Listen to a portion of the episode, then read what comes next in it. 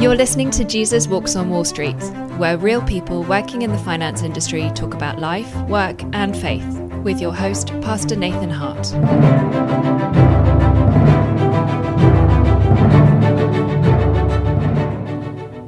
Ralph Schoenrock is a managing director and chief risk officer for the U.S. Wealth Division at UBS. And he joins me today for Jesus Walks on Wall Street. Thank you so much, Ralph, for being here. Thank you. It's a pleasure to be here. Can you tell me a little bit about what that means? You are managing director and chief risk officer. What do you do? What do I do? I um, oversee a, a, team of, of risk officers covering credit risk, uh, some market risk, conduct risk as well uh, for the U.S. wealth business, where you know think about this as as UBS providing loans to individuals. Some of them very structured. They need to be reviewed. They need to be approved. They need to be monitored, and, and if things go bad, they need to be worked out, and and and structured all along the way. And that's sort of my main activity. So, to a layman like me, help me just really wrap my mind around this. When you say um, risk officer, you're trying to help. So, so your bank, which is a few billion dollars. I mean, how big is UBS? UBS is a it's a glo- truly global bank. We have yeah. about two and a, two point five trillion assets oh under management. So managing on behalf of clients. It's a pretty significant uh, wealth. It's the truly global wealth manager. It's a significant mm-hmm. player. They have some other businesses as well uh, but they're truly global. But the, the U.S. wealth division obviously isn't trillions of dollars, but it has a, a certain slice of that pie. And your job is to reduce the risk on the loans that you guys have out there with individuals. Yes, that, that's the, one of the primary risks I, I cover. And we think about it, UBS in the U.S. in their wealth business, we have about 6,000 plus advi- financial advisors. They're spread around the whole country. They sit in branches and they, they do the client-facing – mm-hmm. uh, work, and and as part of their interactions with clients, you know, there's some there's some need on on. On, on getting some loans and some other structured products, and someone within the firm needs to vet all of this. If mm-hmm. it's appropriate for the client, if it's if it's well suited and and you know um, well priced and so on and so forth. So think about me as someone in my team as a review and challenge function mm-hmm. uh, to make sure that the front office who faces the clients is that you know that they're doing the offering the right products and mm-hmm. well suited to clients. So is it true that if people like you had really been doing their job well, that the big financial meltdown of 07, 08 might not have happened? Or, or if people like you had, you know, had, had the ears of, of those making big decisions on the housing loans? Um, not so sure. Uh, I would agree. Well, look, I, I think the whole industry has learned a lot mm-hmm. through that uh, through that crisis. I think there was uh, not enough rigor in the re- independent review and challenge. That's sort of my f- my role as an independent review mm-hmm. and challenger. But but in the end of the day, you know, you can't just it cannot just be the independent review and function to to safeguard everything. Mm-hmm. There needs to be a front to back buy-in by ma- from senior management, from the people who who face the clients and interact with the clients through the back office. That everybody is on the same page, yeah. are aligned, and and and make sure that that everybody conducts you know proper business. Doesn't get you know that there are checks and balances in place. That greed doesn't you know take hold of people and and and incentives are properly aligned. So I think the industry has learned a lot so uh, l- let me slow that down a minute because you just said something to some of the safeguards are in place. I think you just said so that greed doesn't take hold of of people's agendas, right? So t- talk to me a little bit more about that. How, how does greed isn't I mean isn't greed good, but are you saying that maybe it gets out of control and, and that's what causes people to make decisions that end up hurting others? Greed is good. Yeah, famous Wall Street uh, movie quote. Um, Look, I mean, it's this is a that's a topic in itself. I, I do mm-hmm. think people on Wall Street, and it has changed a little bit. My at least my perspective is that that money and and how much money you make, how much you advance in your career, is definitely a significant motivator. Mm-hmm. Right. So so and if you if you do this intrinsically, look out for yourself and for your self interest. And and given the money involved in some of these opportunities, um, you know, you just um, if you if you have the wrong identities, and if that's where you define your Mhm. identity, you sometimes the line gets blurry. What is appropriate and what is not Mm. appropriate, Mhm. and that's what I think you know went wrong during the you know the crisis. People looked the other other other side, but not just on the financial service industry. There was there was just one of many other Mm-hmm. stakeholders who didn't do what they were supposed to do. Um, I wouldn't call them out as the only culprit. The industry has changed in a way that sort of uh, aligning the, the financial interests appropriately. Mhm. That somebody gets, you know, when when he takes big risks, that his compensation is paid over many many years, and he may actually lose or she may lose a big chunk of it if if it turns out that they made the wrong decisions. Mhm. Um, there are some other checks and balances in place where, particularly on conduct risk, uh, ethics. You know, it's it's there was almost today in the big firms there is almost a zero tolerance for any Hmm. conduct issues, Hmm. right? And and, and Yep. because what we need in this in this business, particular financial service industry, which is so human, uh, it's basically about the people who walk in and Mhm, out the mhm. doors day in and out. That you need people with integrity Mhm. you can't put a control framework around where where you can you can manage everything. It's impossible. You Mhm. need you need a combination of sound checks and balances, but you Mhm. also need culture. You know, you need Mm. people with with you know with integrity and and a, a common culture of of you know doing the right thing. Otherwise, it's you know, it's difficult to control. So you, as a managing director, you need to bring people onto your team. Is this a priority for you? It sounds like it is. When you um, hire people and bring people into the ecosystem that you govern, you're looking for people with integrity, with high ethics, with good personal conduct and professional conduct. Yes, that's certainly one of the major uh, criteria. Not just the subject matter expertise. I mean, you need that too, but but you you you you you select people where you feel there you have some references or some reason Yeah. to believe that they ha- come with high integrity. Yeah. And um, do you, uh, working on these teams and working in this environment, do you ever talk openly about the fact that you're a Christian? Does that come up ever? It it comes up occasionally, Mhm. uh, not in an open form necessarily, but it's interesting that you ask this. I, I definitely um, try to find ways where there are no uncertainties around it. Mhm. but in a, in a way which is not in people's face, right? Mhm. Because I don't Yeah. think that's particularly constructive for them or me.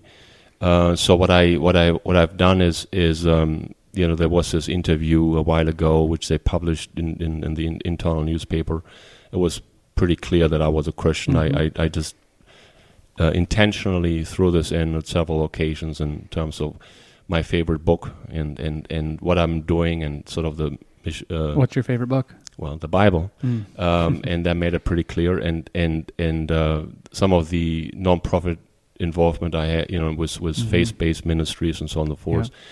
Um, and then I have Bible verses in my office, so when people come to my office, that should be that should be uh, visible there as well. And and and people know that I'm a Christian, so you know, Mhm. I I find it out sometimes a little bit to to to some regret where they where they almost feel like okay they, they're making a comment to just to signal that they're also a Christian. I feel like it's kind of sad that we both need to give our, us Mm. hidden signals that we're Christian. Can't we just outwardly talk about it? But we Mm. are in a professional environment where Yeah. um, I have to be respectful of that as well. Where diversity, particular uh, uh, religious diversity, Yeah. is absolutely paramount. You Yeah. have you believers of uh, of Jewish traditions, you Yep. have believers of Muslim tradition, you have Christian Yeah. believers. So you have to be, you know, it's you have to you walk a fine line there. Yeah. You want to exclude people, Right. particularly when you're in a uh, in a position of authority and, and influence. Uh, you need to be balanced about this. Yeah. Now you mentioned in, in this company-wide newsletter uh, or newspaper, they published an article about you. You mentioned the Bible, and you also mentioned some nonprofit work, and I want to explore that a little bit with you. You also used a phrase a little bit earlier, self-interest. In a lot of the industry, the finance industry, is driven by self-interest, but then you talked about the kind of the ethical guardrails you have to put around that because sometimes people it goes out of control. But I know you well enough, Ralph, to know that your only governing agenda in your life is not self-interest because I know some of this nonprofit work that you do, which is very what I would call other interest, right? We don't even use that phrase. We talk about self-interest, but you have other interests. You have a heart that beats for particularly the poor and the marginalized. You and I both have been to a place in Guatemala that's a, a large slum with like 50,000 very impoverished people, La Limonada in Guatemala. You now serve on the board of a ministry that tries to serve those people by building Christian schools for them. Can you tell me what mov- mo- motivated you to get into that?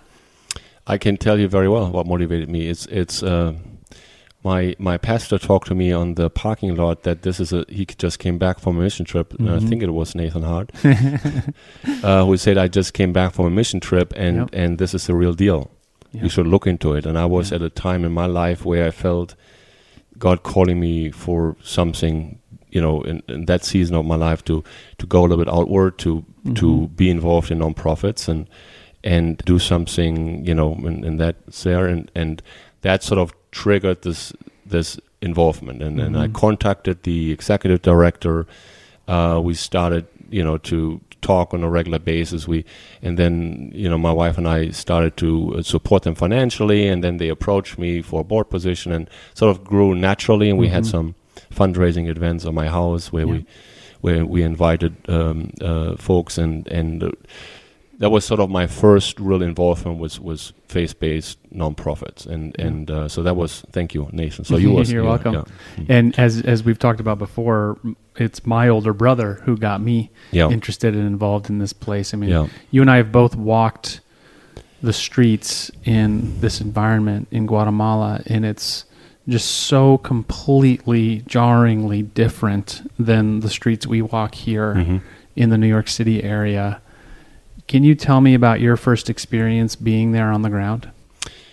Yeah, so um, and it was my first experience with any type of mission trip. Mm-hmm. Um, uh, and I wouldn't call it a mission trip. It was what we call a vision trip. So mm-hmm. I, you go in there, you you you meet the locals, you you walk the streets, you do prayer walks, and, and you do house visits, and then you visit the the ch- the, the school and the kids and so on and so forth.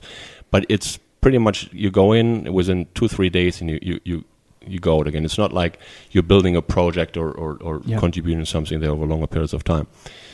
The the the key takeaway for me uh, during my first trip was how I didn't expect so much happiness. Hmm. So I, I went down there from a perspective. was like, okay, I'm I'm I'm coming down to all you know to this really dark place, but I found a lot of hope and mm-hmm. and and um, I found a lot of hope in that dark place, and yeah. and and so when that really re- that was surprising to me. I, I I saw a lot of darkness as well, which was tangible, which I had not been uh, exposed to mm-hmm. before. So that was very humbling and and and frightening in, in a way, and and uh, moved me closer to what God sees all day long when He looks at mm-hmm. all of us. Mm-hmm. Uh, you know, be it. Um, financial uh, darkness or or some other darkness. I mean, there's so you know we, we can be very spiritually impoverished in, in these very wealthy areas here and, and suffer equally hmm. as people suffer physic- physically in, in some of these locations. So that was um, that was a humbling experience for me. Yeah. So I wasn't the one who you know I was humbled as I moved right. into this area. You experienced people in in total material poverty but some of their joy and their hope surprised yeah. you. Yeah. I remember something that surprised me similarly when I first went there was I felt unmistakably and palpably the presence of God. I remember it was almost like walking through jello or something. It was just thick in the air and it was the very presence of God.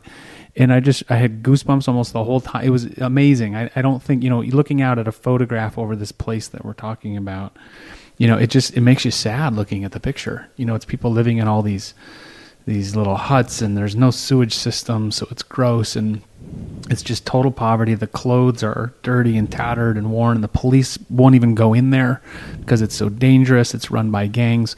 You know, you look at it from afar and you think, oh, there's a place lacking hope or joy or the presence of God, right? And then once you walk in and you start talking to people, you get to know people, place is brimming with hope and joy in God's presence. It's, it's startling, isn't it? It is. These um, when they when they um, when they announced me joining the board, they asked me to give a little description of myself. It's part of the um, the um, the newsletter they wrote there, and and I wrote a quote in there which which resonated with me, which is.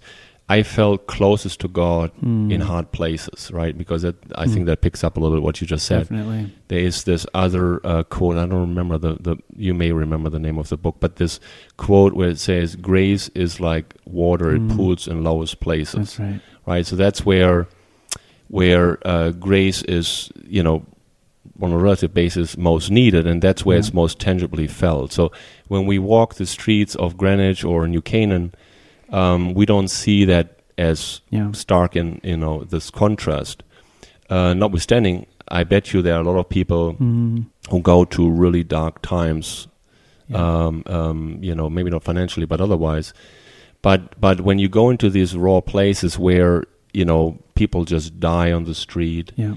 and and there is intr- you know incredible uh, darkness in terms of sexual abuse, Mhm. uh, gang Yeah. violence, and so on and so forth, and people just coping with it somehow. And then, and then the, the, the light of God shining through this, through the Yeah. work of the missionaries who are in there, who bring Yeah. the schools there, and then bring you know keep the light on, Mm. God's light on to shine a shine some light into that dark place. That is incredibly uh, encouraging Yeah. And that's where the hope comes through, right? Despite the the misery these people experience day in and out. So I don't want to under, Yeah. uh, I don't want to. Um, yes, I saw a lot of hope and happiness, and that surprised me. Yeah. But I also don't want to. Uh, I saw a lot of misery and Totally. darkness as well. Totally. Yeah. And that's why it's surprising Yeah. because Yeah. of the Yeah. So you you've done this work in Guatemala, but yet you also have this role in a financial institution. And can you talk to me about does it feel like whiplash when you go between the two settings, or, um, you know, I, I guess another thing I'm I'm wondering here in all of this is, have you ever asked yourself, why don't I just quit my job in the financial sector? and go do missions work at some of these nonprofits that I so care about? What has motivated you not to do that?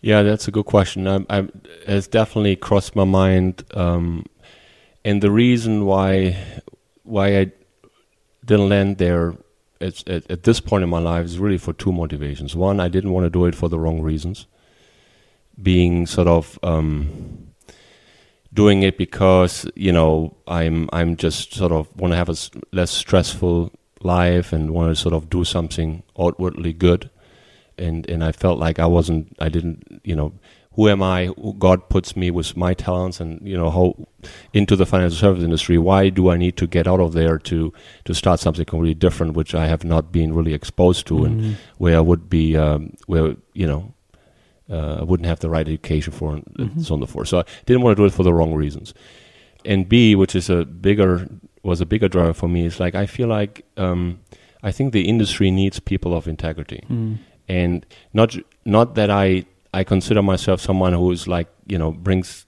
light into this. Yeah, I, I try, but at the Mhm. same time, I also see this for me as a faith journey because as I in, as I'm involved in in the corporate life, sometimes for me the lines get blurry. And I and I see myself convicted by God. Mm. Um, it's like, well, Ralph, you push it a little bit too hard here Mm. you were thinking a little bit too tactical.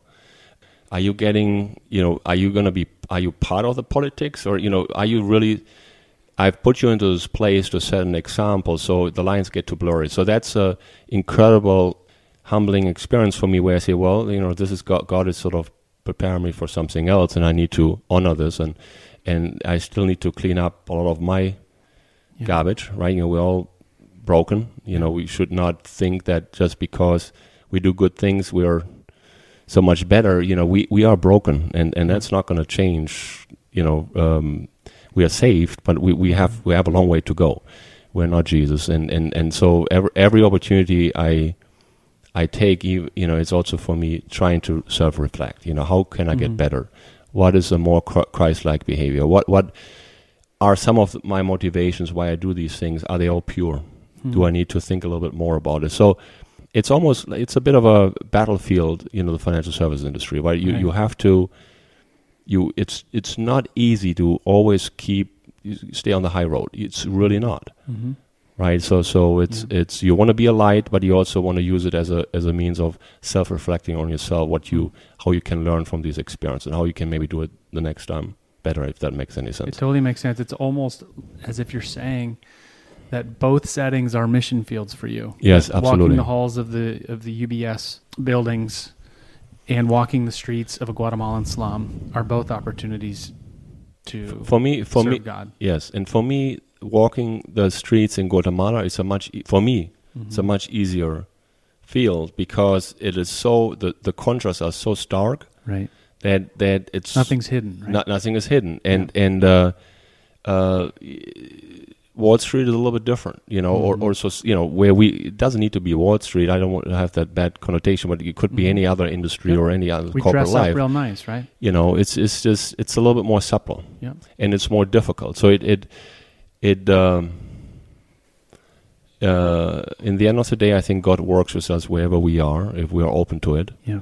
and and so that's why I haven't at this point I feel a calling, if you will, to stay where I am, where I Mhm. have my talent and what what God has brought me up so far in terms of my skills and my experience and and I I feel like that's where God calls me Yeah. and to stay. And not to mention another contribution in the kingdom is people like you who have enough capacity, financial capacity to support and fund missionary organizations to those materially impoverished places.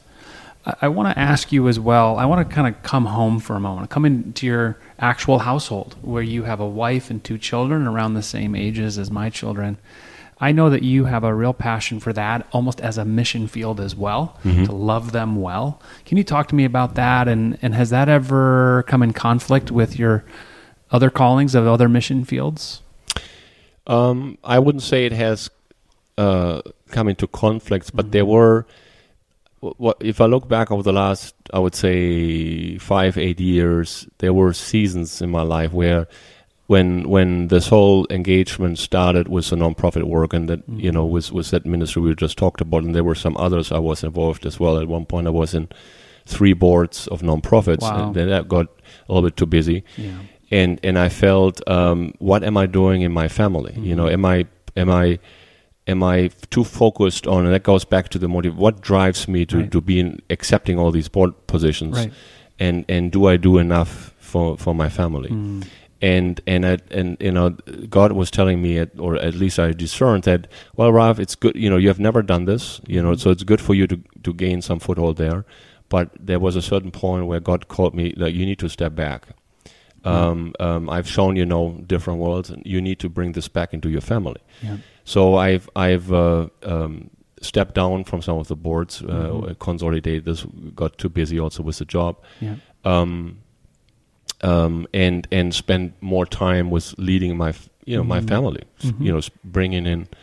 Um, uh, uh, you know, readings at night and, and Mhm. praying and and just being more focused on the family Mhm. spending time and, and, and ministering to them f to, to the extent I can and Yeah. growing in faith with my wife and myself and with the kids. Yeah. That was becoming a much more important thing. Yeah. Not necessarily at the expense of the others, but, but Mhm. there was a different season. And maybe God calls me back at a certain time. But that's where I am right now. Well, you and I have talked about this, but I have the exact same dilemma sometimes. There was a time when I was on three boards as well. I think around the same time you were on three boards. I've now pulled that back to only one. Yep. But even that one, you know, every time I have to get on an airplane to go to my board meetings, they're in Michigan.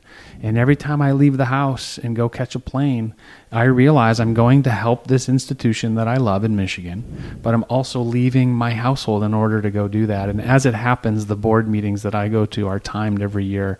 They actually hit my son's birthday in January Oops. and my daughter's birthday in May Not and good. so that's been i did not know that when i signed up to serve this board but it, it sometimes it becomes very stark like that. Yep. you're going to either be at your daughter's birthday or you're going to serve on this board. And that's really when i'm hearing you say this as well you begin to ask yourself what's my motivation here? Why am i serving these things outside my home and my immediate workplace? And you know you have to be you have to be able to answer it honestly and say god has called me to this. I realize it's a sacrifice for me or for my family but it's worth it because it's serving the world in this larger way. Yeah, for me, scriptural, it's it's a, there's a clear priority, right? You know, you you, you have to serve God first, Mm. then your family, Yeah. then your friends, and then the you know The the, nations, the world Yeah. around you. Yeah. So, but but there could still be times I feel where God calls you into different, you know, re, you know, ask you to recalibrate your priorities a little, Mhm. prioritize, recalibrate your priorities a little bit to learn from it. We, you can sort of could, could be synergetic to what you do back in the family. Yeah. So I'm open to that, but uh, Yeah. you have to. I I find it healthy to always self-reflect Mm. why you do what you do Yeah. and to, to make sure that you know I do this a lot and, and, and is that coming from the right motivations Right. Do I want the honor of sitting on a Right. board or do I want to do this because God is really calling me Yeah. um, Have you ever heard of what people call the Messiah complex? yes Yeah. yeah That's that's what I have to ask myself. You know, people ask me to help, and it feels good to be wanted to help. Yeah. You know, and is that just kind of scratching that itch of the Messiah complex? Look at look at me with my red cape showing up to help and save these people, as opposed to it actually being a call from God saying, Nathan, you have the skills and the ideas and the relationships that would really serve this institution well. So I want to plug you in. You know, for my glory, basically. That's a whole different conversation than me liking to be liked. we were uh, I was uh, and you may want you, you may touch on it later but we had uh, we have a Bible study in my house and last night we talked about the the book of uh, Joel and um, and there's this um, this this verse in there where you know you it talks about repentance and you know rent your hearts not That's just right. your garments Yes. so that that really resonates with me because there's a lot of stuff we do which is you know renting the garments, but you know are we really going a little bit deeper? And and, and that's where I think um, that's uh, it's healthy as a Christian to continue to continue to self reflect. Wow. Rend your heart, not your garments. There was this tradition in the Old Testament times where people would tear their clothes to Yep. show God how much they were sad about something. Yeah. And God looks at them through the prophet Joel and he says, Do you really want me to know that your heart is broken about this? Rend your heart. In other words, show me that your heart is broken, your Yeah. inner man or woman. Don't just tear your clothes. That's almost a religious, it became like a religious religiosity. Appearance, right? right? And he's saying, I want, I'm way more interested in what's going on in your heart. Yeah. You mentioned the Bible study. I know that you love God's word, Mhm. and I know that you have this men's Bible study in your home. What motivated you to start that, and what's it like? That was um, um, it's still relatively fresh. Uh, uh, fresh. It's about a year year ago. We st- I started that. I had been feeling the call for this for quite some time. Mhm. Uh, but I wanted to, uh, you know, you- you- we, we were just about t- around 10 people, sometimes a little less, sometimes a little bit more. I didn't want to overwhelm my family too much Yeah. with this, like, you know, having 10 guys coming there on a weekly basis. Um, so, um, so at a certain point, you know, my wife encouraged me, Mhm. uh, and that was for me the signal to Yeah. okay, now I need to, I, I got to do it. So I that was that was a beautiful thing. Um, and um, uh, we're going after the uh, you know t- teaching from the the Bible project. So we l- look at, at a we're going book by book. Hmm. Uh, we're not going into d- individual verses necessarily. It's Yeah. part of the study, but we're trying to sort of discern the key themes of each book, Of each book, yeah. how they connect to each other, the books, and how they all point to Jesus, and, and how what is the relevance for us in our day to day life, Yeah. and to to take more of a macro picture than and and then and I uh, it so I um, it has helped me a lot because as I preparing for these studies, it yeah. it allowed me to to go much deeper Yeah. and and see things which I hadn't seen before. Um, I feel some of the men they get a lot out of it as well, so that makes me that that's a really good feeling, where that you being part of God's tapestry of restoration. I, I love Yeah. this term.